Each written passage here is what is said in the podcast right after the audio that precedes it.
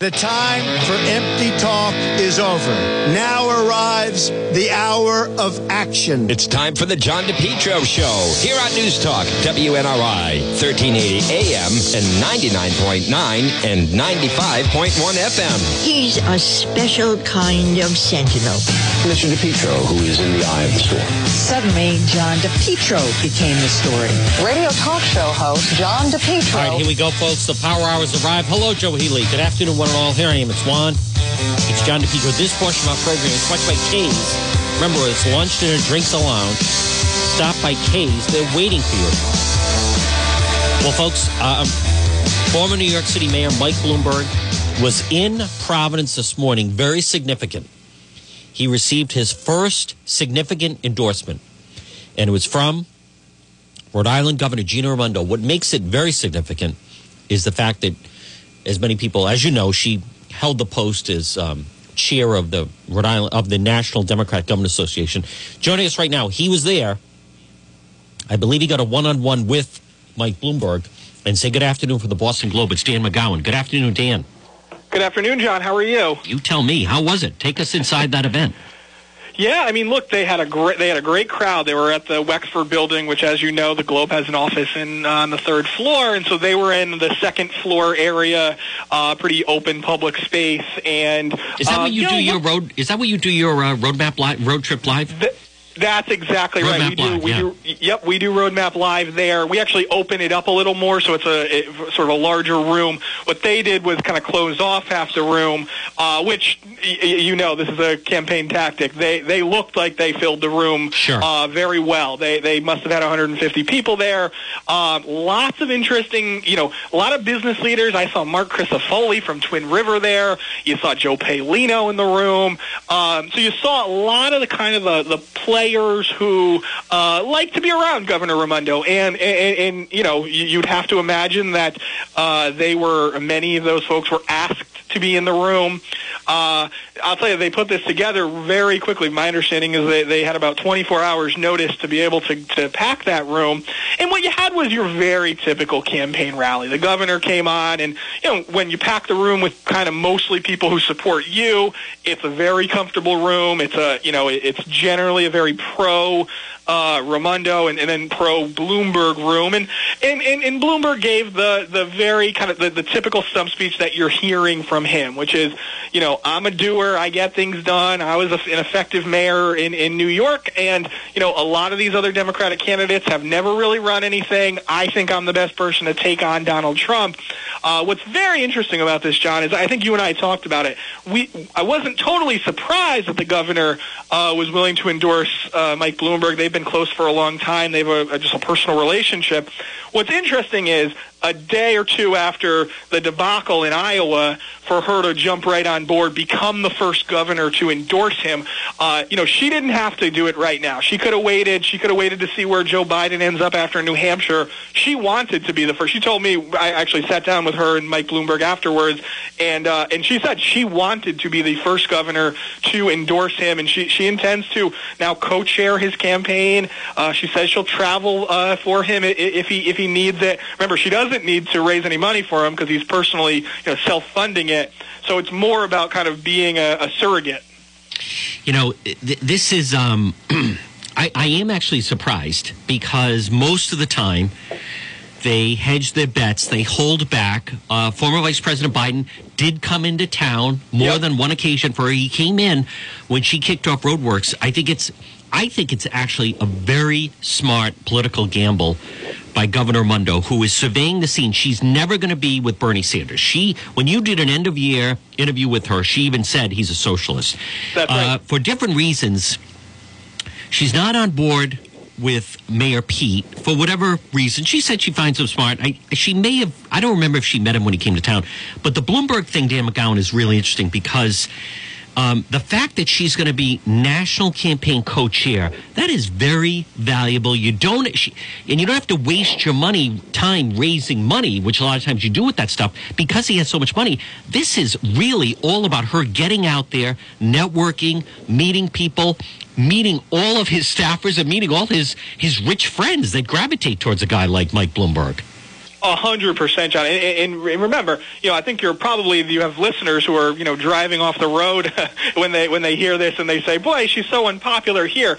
Remember, she has a big profile nationally. She's a darling of the New York Times and the Washington Post, and when you're, you know, if you're traveling uh, uh, somewhere else in the country, let's say the, the you know, uh, uh, Midwest or out west, what what folks are going to know about her is she's a sitting governor who's going to talk about how you know this is a guy who can get things done. She's a mo- she's very much a moderate, despite what some people think here, um, and, and she's certainly you know moderate compared to an Elizabeth Warren or a Bernie Sanders. Right. She made it very she made it very clear that that she does not think, and, and Mike Bloomberg said this again to me today.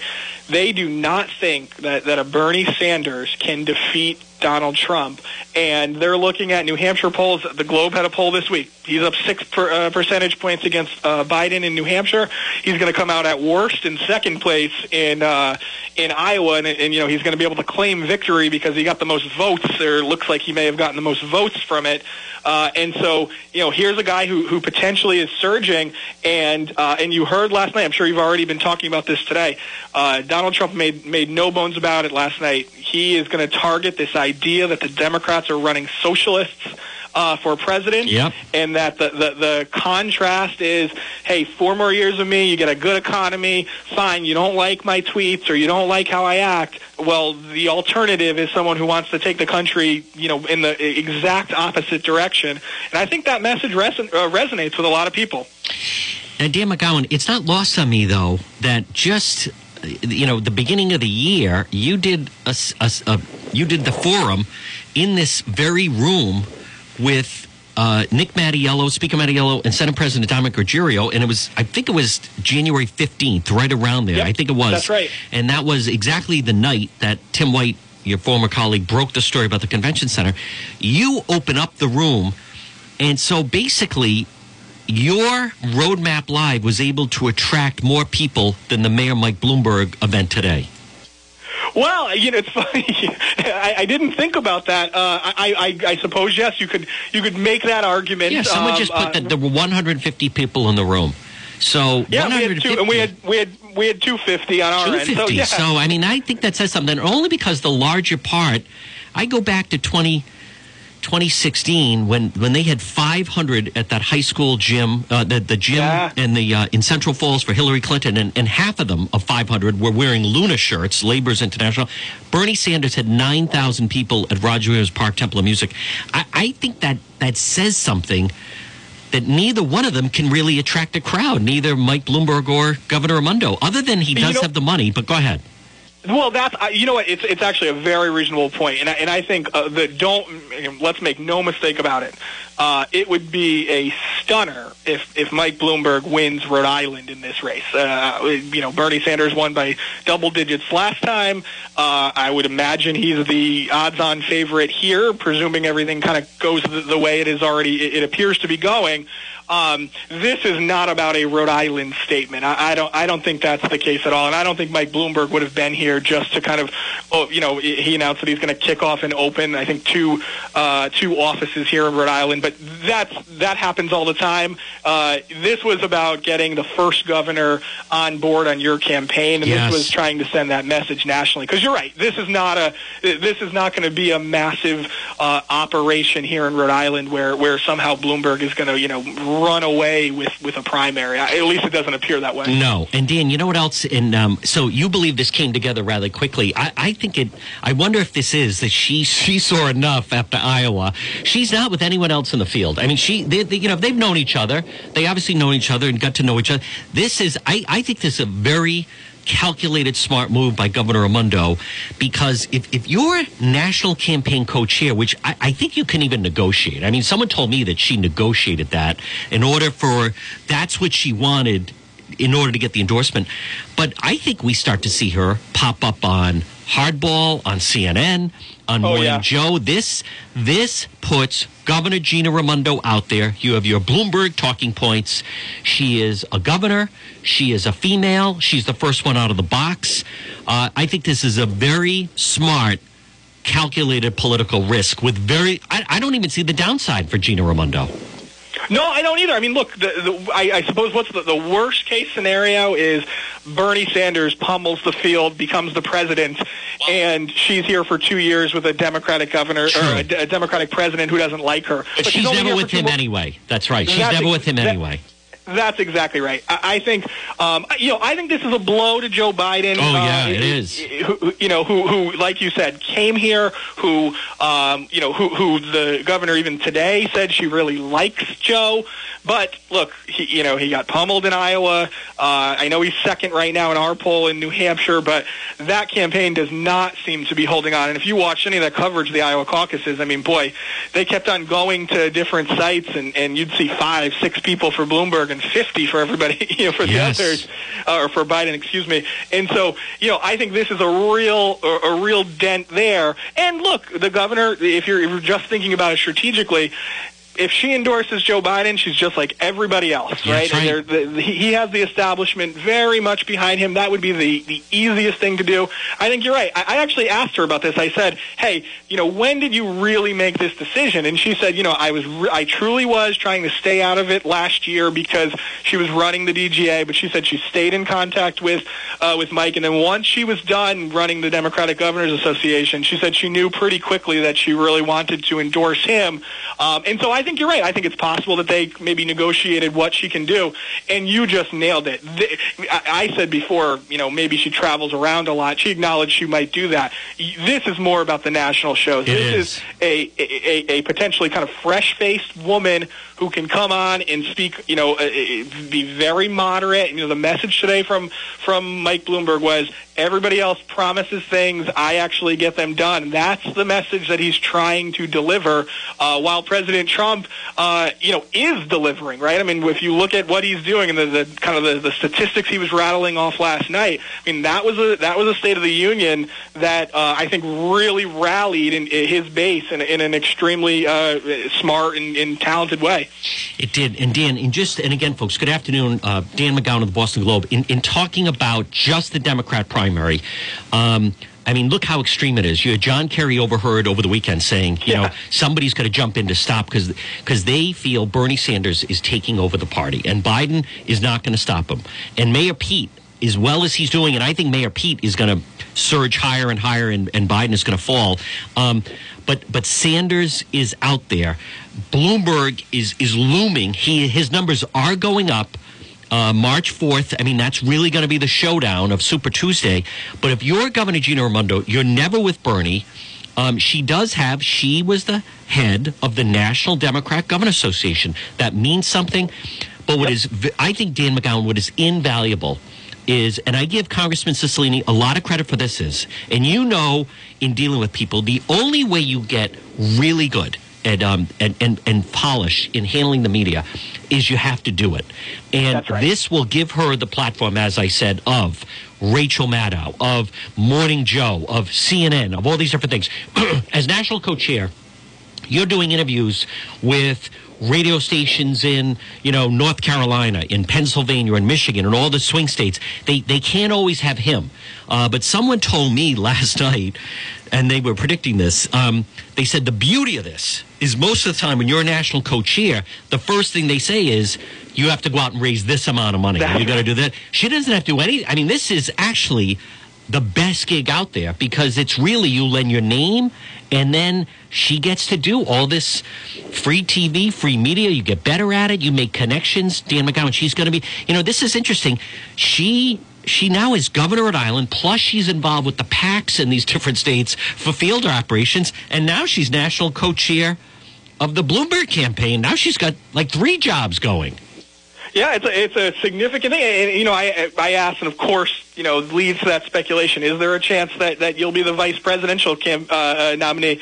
And I made the the crap, the just the worst mistake that you know about this as a reporter, where I, I allowed someone to half answer a question and then move to something else. And what Mike Bloomberg basically started to say was, "I think she would be a great vice president," but he, he trailed off and just said, "You know, I, I the only person I want is someone who can do the job from day one." But she was refer- he was referring to her. Yes. Uh, you know, I think there's going to be you're going to see that speculation. Now, that's a long ways away. There's going to be lots of reasons why there will be plenty of choices if he is in fact the Democratic nominee. But getting in first, you're right. Getting those reps and showing that you have an ability on a national stage to, uh, you know, to punch and counterpunch. You use David Cicilline as a great example. There's a guy who is as liberal as the day is long, but is more than willing to go on Tucker Carlson, to go on Fox, Yeah. and joust with people. He Oh, actually yeah. enjoys it.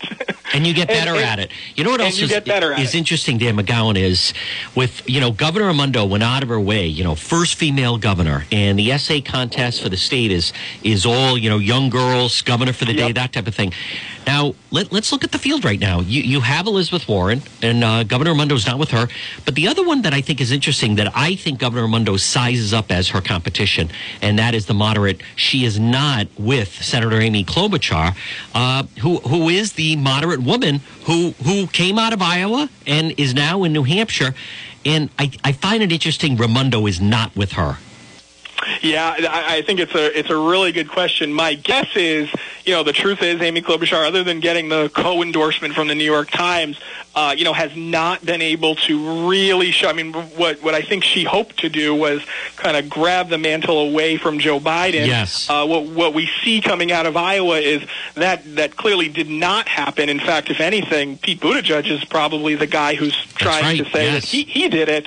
Um, I, I think there's no real direct connection between the governor and, and Pete Buttigieg, other than maybe some some you know staffers of hers support him. Sure. And then with with, with Senator Klobuchar, I think they just I, I think she Bloomberg got to her first. She knew Bloomberg, Yeah. and I think she really does see this as you know you're going to come out of those early states heading into Super Tuesday, and there's a chance that this could look like it's all over for Joe uh, for um, Bernie Sanders going into Super Tuesday. It could look like he you know he's the the overwhelming favorite, and she wants to bring it back to you know having a moderate on the day that the most delegates are, are you know are won, um, and, and he will be the kind of the person that emerges when the dust clears. Yeah. No, I think you're right. I just think she I think she views Klobuchar as as her competition. She's Amy Klobuchar is the moderate woman who holds office. She has to be a senator, and Governor Raimondo's the governor. But you don't go on with Amy. You know, I'm just saying you would think that the woman goes with the woman, and, and it's not happening here. I think the Bloomberg thing is a good move. Um, and and Dan McGowan, I want to just touch on. I think it's interesting. The Boston Globe today has an editorial like enough already. This thing of Iowa we, we have to get rid of the Iowa caucus and even the fact that New Hampshire is coming up in less than a week next Tuesday. The Boston Globe has an editorial. It, it's time to come up with a better system than having those as the first two contests. Yeah, this is fascinating, and, and you know, for listeners out there, be very clear. The reporters have ah, we're not even in the room. We're not even close to this, so we have no say over how the editorial board thinks or what it does. Um, that being said, as a reporter, when I read the editorial, I said, "Boy, that's a news story." When the Boston Globe, the biggest newspaper in New England, and a, newspaper that whose endorsement in the New Hampshire primary, you know, is uh, as coveted as any other. I mean, quite frankly, the New Hampshire primary endorsement from the Boston Globe is far more coveted than the New York Times endorsement, um, at least there. And the, the the Globe is saying, the Globe's editorial board is saying that that yeah, th- it's time to change things up. You saw the debacle in Iowa. You see New Hampshire, which is uh, you know it does not look like the rest of the country, of course. Uh, yeah, I think it's an interesting stance to take. I, I, I thought there were one of two ways to go on this. I thought there was they were either going to endorse someone out of the box, like a Bloomberg or like something, or maybe go in the direction of, of what they did. And, and of course, that, that is what it is. And I, that's kind of the you know the big sort of national news story of the day that the Globe has come out and said, uh, at least in the, the presidential race, that, that you know they think that things deserve to change. We'll see if it actually works. And let's be honest about newspaper editorials; they don't always actually move the needle. But a lot of people are buzzing about this one. Yeah, and I want to just come back to the the Bloomberg um, Governor Raimondo thing. Just two other thoughts on it. I, I'd like to hear what was the reaction in the room when he mentioned, "Hey, you know, even though your term limited out, I was as well, and I get a third term." But you know what else, Dan McGowan is, as someone that I have followed Governor Raimondo since she was first ran for general treasurer, and they steamrolled over Kerry King, uh, as we you and I have talked about. I mean, they immediately established that his license was in Florida. He hadn't been in Rhode Island in a while. I mean, she barreled over him. Um, I think most of the time, most of the time in politics, she has every excuse to either a wait. Like senator Reed never comes out with endorsements early. Senator Reed so many of them say we're going to wait to see who the nominee is and then i'm going to give an endorsement as if that's that means anything then right? I mean after the person the nomination. But to me this reinforces and some people may not understand this but one thing about governor raimondo that you have to respect politically. She's 5 and 0 she raises money like no one we've ever seen. She her rap on her is that she is eye of the tiger, all about Gina, and just ferocious in trying to move up the ladder. This, a lot, most politicians would not make this endorsement of Bloomberg, but that is who she is. She sees the opportunity. She's not, you know, that's why she was a venture capitalist. This is a, this is, it's, it's a calculated risk, but it's one that she's not afraid to make that would personally benefit her, and I don't mean that in a bad way. No, your analysis, I think, is exactly right about this. Look, she she's somebody who, uh, and more than ever, ever since winning re-election, and I think particularly in the last three, four, maybe six months, this governor does not know. She knows she's never going to be on the ballot again here uh, in Rhode Island. She's got, uh, uh, you know, she's got. Uh, she's comfortable with where she is politically. She she believes she's very much in sort of legacy protection and, and legacy creating mode as the governor here. And, and I think you're right. I think she uh, she knows that it would have been much easier to endorse to be the 50th thousandth person to endorse Joe Biden. Um, uh, she knows that she could have just stayed quiet forever. She could have gone with Warren right next door. That's right. Right. I mean, she's That's the right. Massachusetts senator. He's hey, it's the New England thing, or or do the Senator Reed thing. I'm going to wait until the field really clears, and then once they have the nomination, then I'll give my endorsement. I mean, this this is uh, this is a gutsy move, but it comes back to I remember back, and I don't want to go too far off on this, but I was at a uh, gathering with some of the people of Mayor Angel Taveras. It was many years ago. He was the mayor, and I was at a Christmas party, and we Raimondo's name came up, and this person who I won't name because it was off the record, but said and said to me, said, "What you need to understand."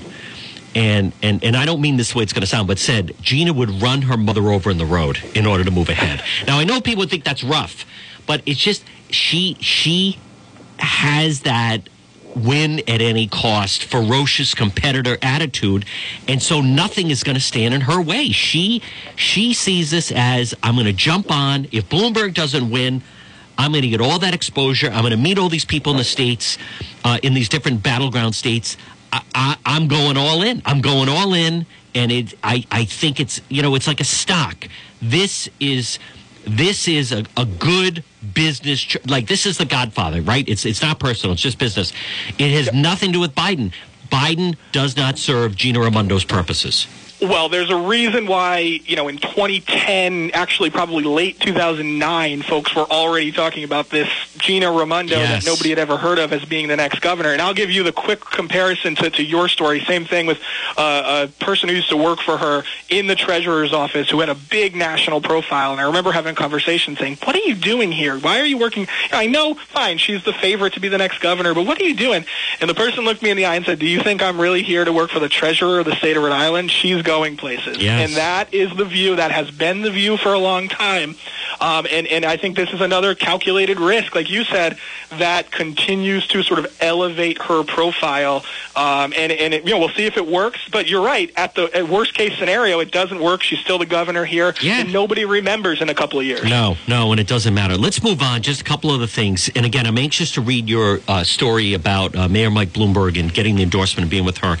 Now, I know the Globe has not done tremendous coverage, but I'd like to have you weigh in. I'm, I'm following what's going on in real time. I just noted that Alan Rosenberg, I don't know if you saw this, Dan McGowan, he, he is saying that the Journal does not uh, go along with this Kathy Gregg saying that journalists should be investigated for where they're getting the sources. I don't know if you saw his tweet on that, but um, but this whole business of the convention center. That there's, I don't know what it is of Kathy Gregg, but she she's putting out that she wants it investigated. That journalists are getting information about who people are being subpoenaed, and very significant people are being subpoenaed, and and, and according to her, it, they're getting the media knows about subpoenas before the people that are receiving them know about the subpoenas.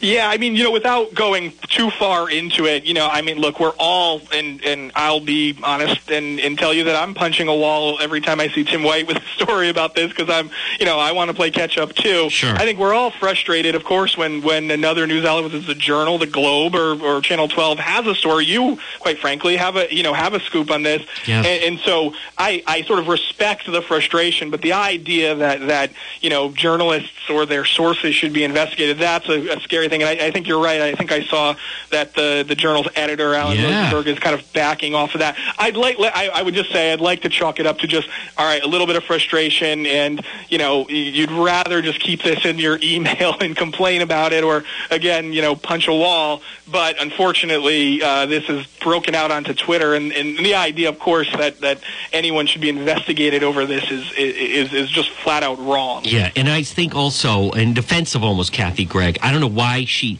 If someone is saying, "Boy, you know, someone called me." Before I was even subpoenaed, I, I, from what I understand, it could be interpreted that they didn't have a chance to contact the higher ups that they had in fact been subpoenaed, and then That's they right. get a call. So just because the person saying that doesn't mean that it's true. But Dan McGowan, you have to. I, this is we are uncharted territory right now with the fact that, and it's been reported of Leo Skenyon, Frank Montanaro. Uh, this is has even has nothing to do with the Britt situation. Mattiello has not been subpoenaed. You have the people at the convention center. This is on a fast track with the grand jury.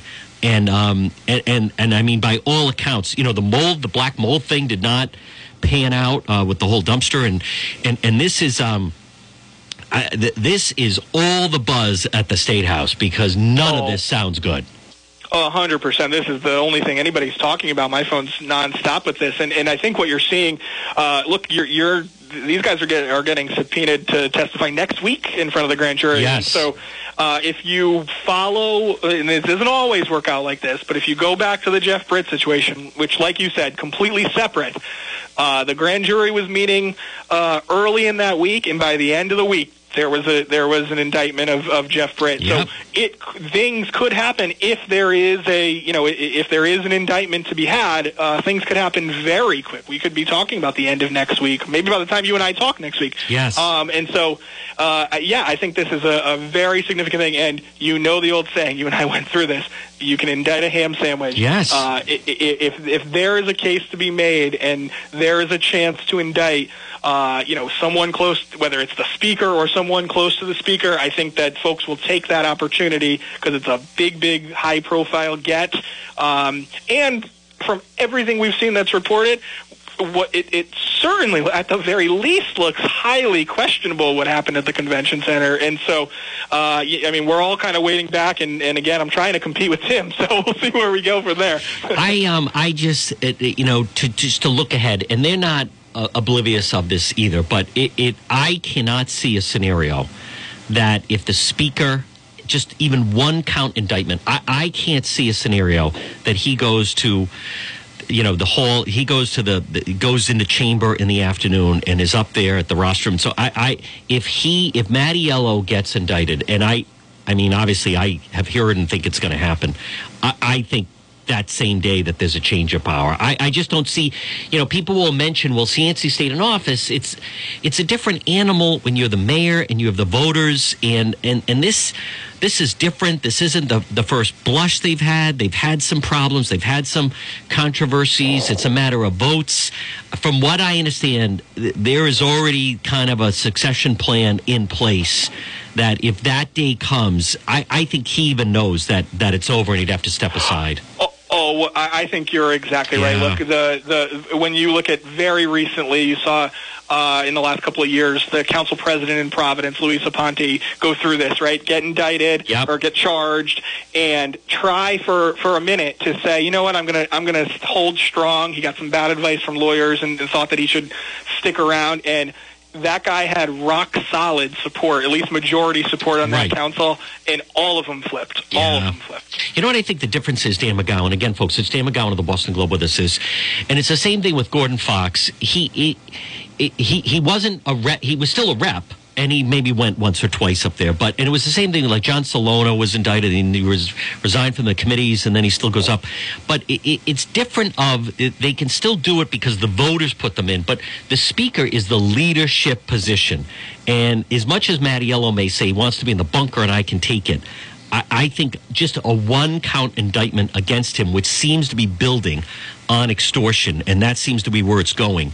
They, they, um, th- this is a five alarm fire at the speaker's office. I mean, they've never had this. It is. if you're the majority leader, if you're majority leader Joe Shekarchi, Yes. uh, you obviously you can't just stay silent No. one, once something happens, right? Right, Right. now, you get to play this game where you, you know, you, you kind of avoid the press or you, you, you don't do anything. But in, in, under the idea that potentially an indictment happens, if that does in fact happen, you are immediately the person that has to either make a choice. You're either with the guy Yeah. or you're saying he should resign. And, That's right. and Joe Shekarchi's a smart guy. You, you would presume he would say, okay, time to step aside. Yeah, I, I think he's the next speaker, and I think Uchi is then his number two. That's what I'm hearing, that they're already uh uh, forming a coalition. Hey, Dan McGowan of the Boston Globe, before I let you go, and I want to have you tell people how they can uh, get uh, Rhode Map in their in their inbox. You're a big baseball guy. Uh, you know, here you have the State of the Union last night, and at the same time, boy, talk about a busy night on Twitter. It's blowing up with. What is your take with the Red Sox and uh, and this big trade with the Dodgers? Well, I have to be careful because they're my owners too, right? Oh, that's true. and the Henry family, but but I would just say that it, it's as a big baseball fan, it's disappointing. Mookie Betts is one of those guys who, uh, you know, look, you and I, I think both agree on this. I love baseball. I understand that it's a you know boring and slow game. Mookie Betts is one of those guys who stands out as someone who you you, you know your, your kids would want to see. He was exciting and fun to watch and a great player, and it's uh, it's sad to, to to see him you know move on. And I think Dan Shaughnessy, my colleague, had a great column today that basically said the Red Sox are giving up on the 2020 season. Yeah. Uh, that's a that is an extreme uh, take, and and it's a courageous take given the fact that again our our owners are are also the owners of the Red Sox. Hey, one last thing. Uh, any any updates? I know that with uh, the new superintendent now in Providence, and he's going to start uh, in a couple weeks. And Maribeth Calabro is saying, you know, looking forward to negotiating. I, I'm also seeing these paid advertisements on Twitter by the Providence firefighters that they want new trucks. Those are those are paid advertisements. As, and as someone said to me, we pay the firefighters out of tax dollars. The union does come from the money they make. Therefore, the taxpayers are basically paying for these Twitter ads. But um, as, as you cover Providence, any update with the Providence situation and or um, uh, especially any reaction on the firefighters uh, with this suddenly? I mean, I, of course they need new equipment, but uh, that I, I don't remember that kind of like bubbling. Has that been bubbling for a while?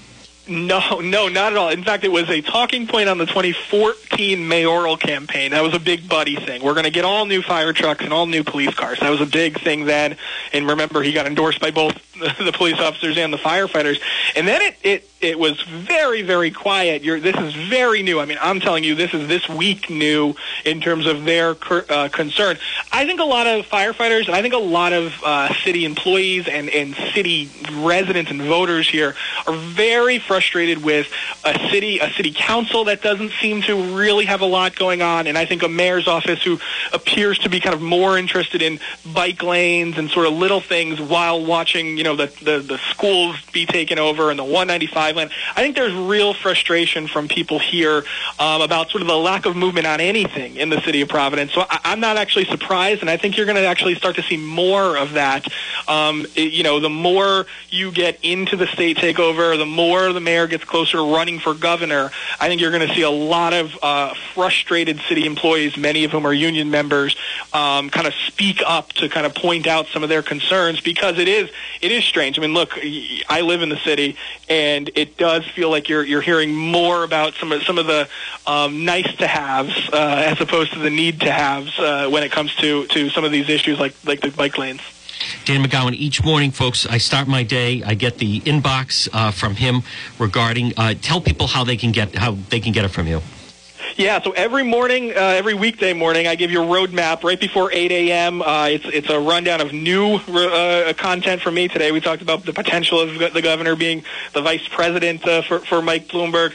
Uh, then you get a, a link up to all the stories that we're working on. You would have seen some stuff about Mookie Betts. You would have seen the endorsement today, or the uh, you know the, the the Globe saying that New Hampshire and Iowa shouldn't be first, and then kind of a roundup of what's happening. The governor will be you know endorsing Mike Bloomberg today, or here's what's happening at the State House.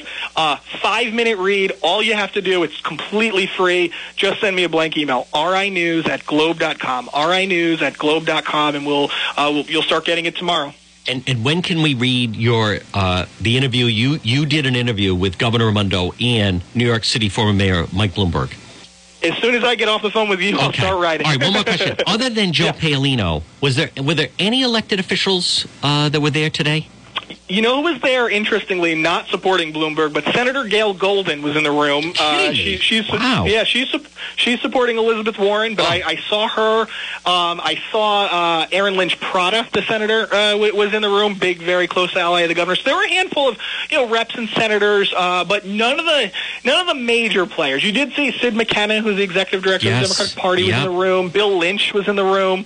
Um, so there were a handful of, of name people, but no, you know certainly no no one from the congressional delegation. Of course, they're they're in Washington. Um, uh, none of the major players. This was kind of the governor going out on her own. And and how did you? We will read. but How did you find him? I mean, he's a brilliant guy. He was the mayor of New York City. He's what he is putting in place right now has never been done before. Uh, I, I I just don't see. th- There's no way that Bernie Sanders people are ever voting for Bloomberg. I mean, they will be never Bloomberg. They're never ever supporting him. Michael Moore was on the stump in Iowa on Friday night. Like the only reason Bloomberg's there is because he's got a blanking billion dollars. I mean, it's never happening. But but how did you find him, and what is it like between uh, the two of them? Because what what is it like seeing Governor Raimondo in in that you know with him and in that mode? Well, boy, you know, and again, remember this is one one on one or two on one. We're in a small room. Uh, the the number one thing everybody says, and if you if you read anything about the New York City mayor's race when he was running, everybody says he was very very awkward. He, he didn't really like uh, he didn't like talking to reporters. He, he all that kind of stuff. Boy, he's having a great time. He loves the idea that he is this you know moderate darling in some ways. Uh, you, you could just tell he likes to kind of light up Trump. Um, and then when you see the the friendship that he and the governor have, that's a real thing. That's not you know I don't. Uh, you have to read off of what you, what the governor's accomplishments are just to make sure that you don't look foolish. They clearly have a deep friendship. Uh, I think she looks up to him, and and you could tell that uh, in the you know again five minute conversation that we had. Folks, again, you can read about it in the Boston Globe. I read it every day. It's Dan McGowan of the Globe. Dan, great job, and we'll talk to you again. Thanks so much. Have a good one, John. All right, folks, there it is. Dan McGowan of the Boston Globe joining us on the John DePetro Show. Good afternoon. Hi there, Linda. Uh, good afternoon to everybody on Facebook Live. Folks, with that, it is uh, 143. We're going to open up the phone lines to you with our remaining uh, time together. If you'd like to call in, 766-1380, 401 766-1380. Talk a little bit more about the President's State of the Union. Boy, what a, um, a news cycle in a couple of days. You have heavy action right now at the Rhode Island Convention Center. And what is happening with that? The the Speaker's office, Mattiello's office, he is under siege. He is under attack.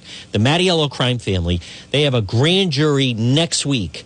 Where I and I am telling you right now, and I've said it, he is getting taken down. They are taking him down. This is good news. The criminal enterprise is going to be removed. Um, I'll have more on that coming up. But 766 13 if you want to call in. But I thought last night, it was a big night for the President of the United States. Team Trump, you're a Trump supporter. That's right, Mr. Mold. Big, big night. Folks, I want to remind you if you're ever in an accident, if someone hits your vehicle, Frank, you know what to do. Call West Fountain Auto Body, 272 3340. They're located 400 West Fountain Street in Providence. The original, the best. If you're ever in an accident, someone ever hits you, call Kenny and Patricia at West Fountain, 272 3340. They're going to work for you, not the insurance company. Let's go to your phone calls. 766 1380. Good morning. You're up on the John. Good afternoon. Excuse me. You're on the John DePetro show. Hello. Good afternoon, John. Thank you for taking my phone call. Very welcome. I'll tell you, the I thought the Trump speech was one of the best speeches I've ever heard. I One of the agree. The, whole night was just another level. He he redefined and and having the the veterans there and having the young kid there and then having the uh, you know the military guy there and the little girl and then Rush Limbaugh. I mean, the whole thing, beginning to end, was he he has redefined what the State of the Union is going to be. Well, like it says, he what I liked when he, he basically went after the Democrats dealing with with health care and the success that they've had so far in in revamping the health care and also the um, they call it uh, uh, the the uh, the unemployment situation and how how the minorities have benefited, and it goes on and on and on and on. I mean, it was just one of these things that I couldn't believe like an hour, hour and a half flew by like like a like telephone conversation. Yes, and also, you know, the president right now, uh, what they expect? They they were saying, you know, he's going to get into the impeachment thing. He did not. They thought he would talk about the disaster in Iowa. He did not. Um, you know what else I've noticed? And I don't know how much you flip around in the morning. But I've, I've noticed something because when I'm up and I like to flip around and I like to watch the national shows. You know, it's I, I don't know about your habits. I don't even watch um, like the local TV news. It's it's like BS stuff. It's it's if I want to see a segment like on the convention center or Mattiello, I'll just pull it up online. But I don't even watch all the stupid traffic and fires and everything else. But anyhow, several years ago when he first got into office. President Trump would watch and flip around to Morning Joe, and he would tweet about it and insult them and everything else. And you know what I realize is when Joe Scarborough comes on the air, and I don't know if you ever watch Morning Joe, but the first 20 minutes, he uh, Joe Scarborough, he is purposely throwing things out, thinking he's going to incite the president to tweet about him. And the president does not take the bait. I don't even think the president watches it anymore. Um, he used to tweet about him and Mika. He hasn't in a long time. And Joe Scarborough now has become like an Anthony Scaramucci or a stalker, where he is purposely saying things as if President Trump is right there. And they're so desperate to have President Trump tweet about him, and President Trump doesn't take the bait. Far more disciplined now, and he just ignores them, which is the best thing possible. Well, John, also too is that uh, uh, how can I phrase it? He attacks them. In other words, he turns the tables where they're asking the question, he asks them the question, and they stammer. It's, he makes them look like a fool. Well, he hasn't. He hasn't. I mean, as far as I'm just talking specifically, Joe Scarborough. He he hasn't gone on with them since the campaign. So I mean, he hasn't been on with them. But I'm just saying he he's kind of starting to block out a lot of that stuff. What you saw last night, he stuck to the script. He was right on the money. I think he realizes now why give the other side. They're waiting for him to do something unpresidential. I, I thought last night, I just, I don't think you could have a better night. I, I thought it was just brilliant, right on the money. Well, uh, you mentioned earlier about the, uh, I think the gentleman was a colonel he promoted to brigadier general. Yes. His last name is McGee, the Tuskegee Yep. Airman. I mean, that was a hundred years old. Praise God, you know. It's but the fact is, is that he has his grandson there who wants to be an astronaut and maybe be part of the space, uh, the new space program, the initiative that uh, Trump has initiated. You know, that Uh, was beautiful. And what I also found embarrassing about that was then when they flipped to Congressman David Cicilline of Rhode Island, he, he wasn't standing up. He wasn't even looking. He was on his phone. He would not clap. He wouldn't stand up.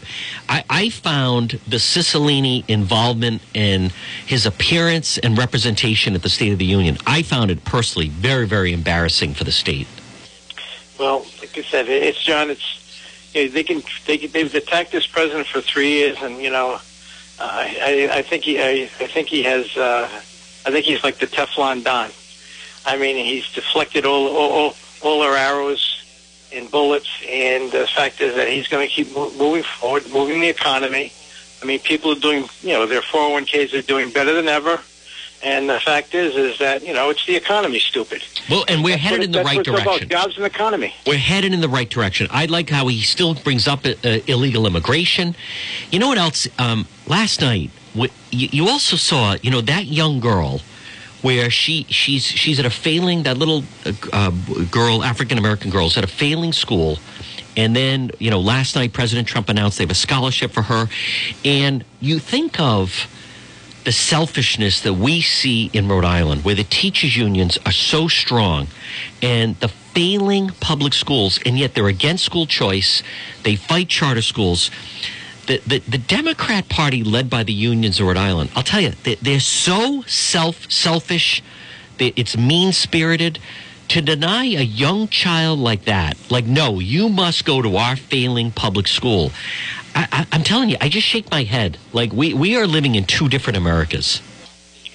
Well, John, it's it's come to a point in time where it's sort of like the communist state. Yes. Uh, the state, the state, basically crumbled because they couldn't afford all their initiatives. Yep. And I mean, I mean, you look at the private school system. What, Ah, the law- what an laws- embarrassment. I know. A, a laws elects to tell. Oh, we had we had budget surplus. You know, I'm running. I'm doing a great job. Meanwhile, like I said, the whole school district was, uh, you know, Fourth worst in the United down. States. Fourth worst in the United States. The teachers, average teacher in Providence, 25 to 30 sick days. You know what? It's expensive daycare. There's no one learning. In the Providence school system, that Maribeth Calabro, that union head, no accountability. In the Providence schools, nine, listen to that, 95% of eighth graders cannot do the work of an eighth grader. 95% cannot. Only 5% of eighth graders in Providence can do the work of an eighth grader. That is a complete failure. All they want to do is just keep grabbing more money, and they force those kids to go to those failing public schools. But don't you feel, when I hear President Trump speak last night, I feel that we're on the right track as a country. Absolutely. Don't you? I mean, at least he has, you know, they've worked out our trade agreements. There is uh, the construction of the wall. There's there's uh, more drawn to um, illegal immigration. We, we're head the fracking as far as our, our natural resources and the amount of oil that we have. The country is better than we were four years ago under Barack Obama. and four more years of President Trump, between the judges and just starting to turn the tide and fight back socialism. I think his, you know, when he said the best is yet to come, what we could accomplish over the next four years is endless under this president. Well, I, I like the part, John, where he said about the, uh, the judges. He, he touted Cav- Kavanaugh, and I can't remember the other gentleman who sat right next to him. But Judge the, Roberts, uh, I think. But, uh, but the but the fact is that then we say we have like a hundred. They appointed 168 uh, federal judges. Yep. And there, and there's more in the pipeline. That's right. I love And that the- too. That's right. And, the, and that's John, what it's about. That's what it's about. I mean, and the only thing I, I really wish when you hear him and see all this, doesn't it make you realize just how far behind the eight ball Rhode Island is? Well, keep supporting keep supporting the progressives, and you'll have you'll have you'll be, you'll become the the United Socialist States of America. You're right. You're right. I, I hope. Thank you for the call. I hope people start to wake up. I mean, that's that's what I see when I see. Hello there. There's uh, Don Kachiri and there's Ann and good afternoon to everybody on Facebook Live. You know, I think people are waking up and they're saying enough of Pork Boy, enough of Cicilline, enough. Look at Raimondo. She's already punching her ticket out of here. Right? She's saying to Bloomberg, "I'm with you. Where do you need me to go? Get me out of here." So uh, the rest of the state, folks, we have to break this grip of the illegals, the socialists, the progressives, the corruption of the unions. It has to come to an end. This portion of the John DePetro show is brought to you by K's. Remember, whether it's lunch, dinner, or drinks in the lounge, stop by K's. They're waiting for you. I want to say hello to Jessica, who's so terrific. I'll tell you, I love K's. What a great vibe. Delicious steak sandwiches, delicious pastrami. Someone said to me, Juan, what do you have when I said that? I said, you know, anything on the menu is good. Allison and Nicole and Kim and Donna and uh, Faye behind the bar and Danny in the kitchen. A gift certificate always makes a great gift. Stop by K's. They're waiting for you right across from CVS on Cass Avenue. I love K's. All right, folks, 766 13 If you want to get in a last minute comment, but again, huge win. The past couple of days have been absolutely huge for the Trump campaign and moving things forward. Check out the Facebook page.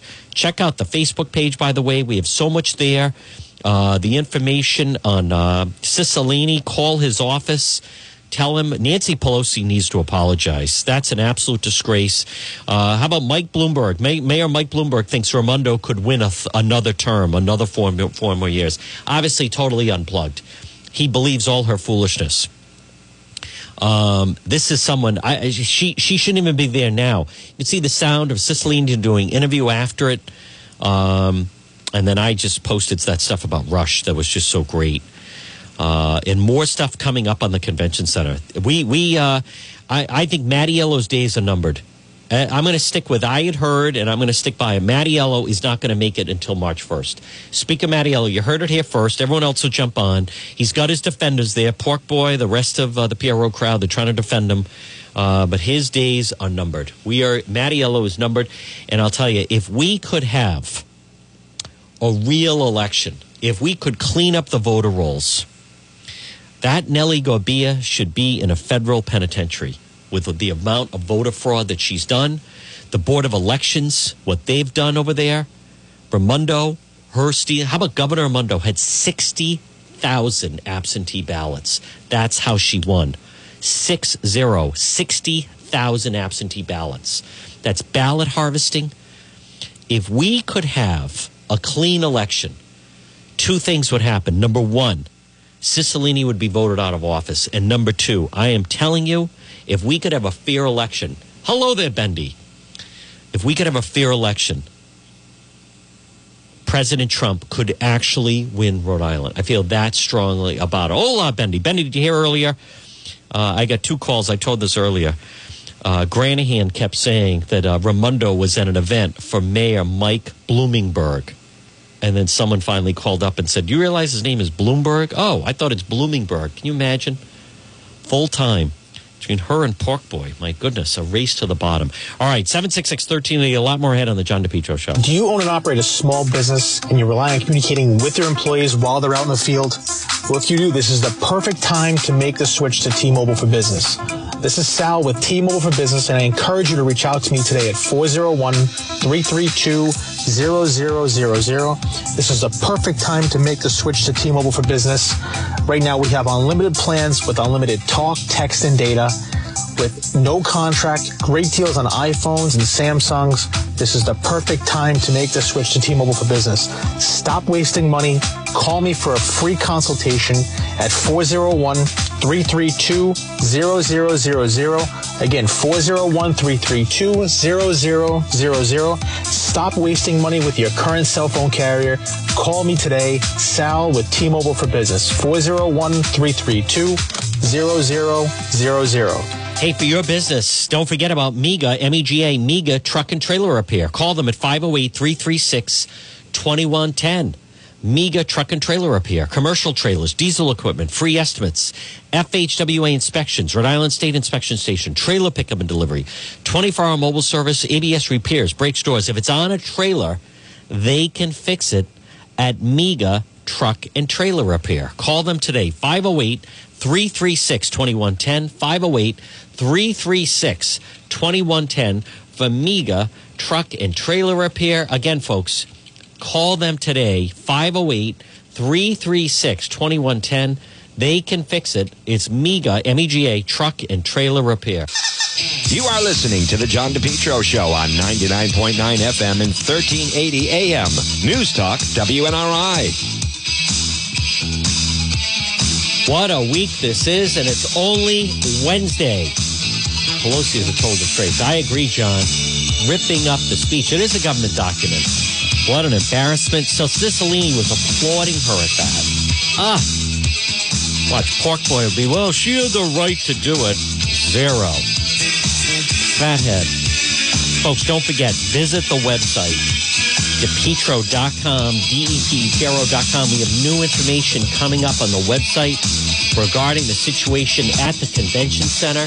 You can read all about it. Then also at the website, if you ever miss any part of the show, you just click on podcast and then you can listen to it. It's all right there. Uh, listen to it at your leisure. You can also contact me there, read the independent report. And remember, right now, again, um, we have two openings right now. If you would like to advertise on the program, go to the website, depetro.com. You can get in touch with me that way. Uh, send me an email, and I'll read uh, some more of your email coming up. But if you want to get in touch with me, anything, but if you missed the show, there's also all the links to social media Facebook and Twitter and Instagram and YouTube. It all begins and ends right there at depetro.com. He's John DePetro. Right. With his talk show. Oh, it's a talk show. On your radio. Yeah. He's John DePetro. Tune in your radio. Go get him, Johnny D. All right, folks. Hey, listen, enjoy it. Tomorrow on the show, tickets for Fiddler on the Roof at PPAC. Tickets are on sale now. Fiddler on the Roof tickets tomorrow. Call the PPAC box office at 421 Arts or log on ppacri.org. Enjoy this Wednesday. We're back tomorrow at 11. Stay tuned. The John Dion program is next right here on AM 1380 WNRI. WNRI and W236CW Woonsocket, 1380 AM and 95.1 FM.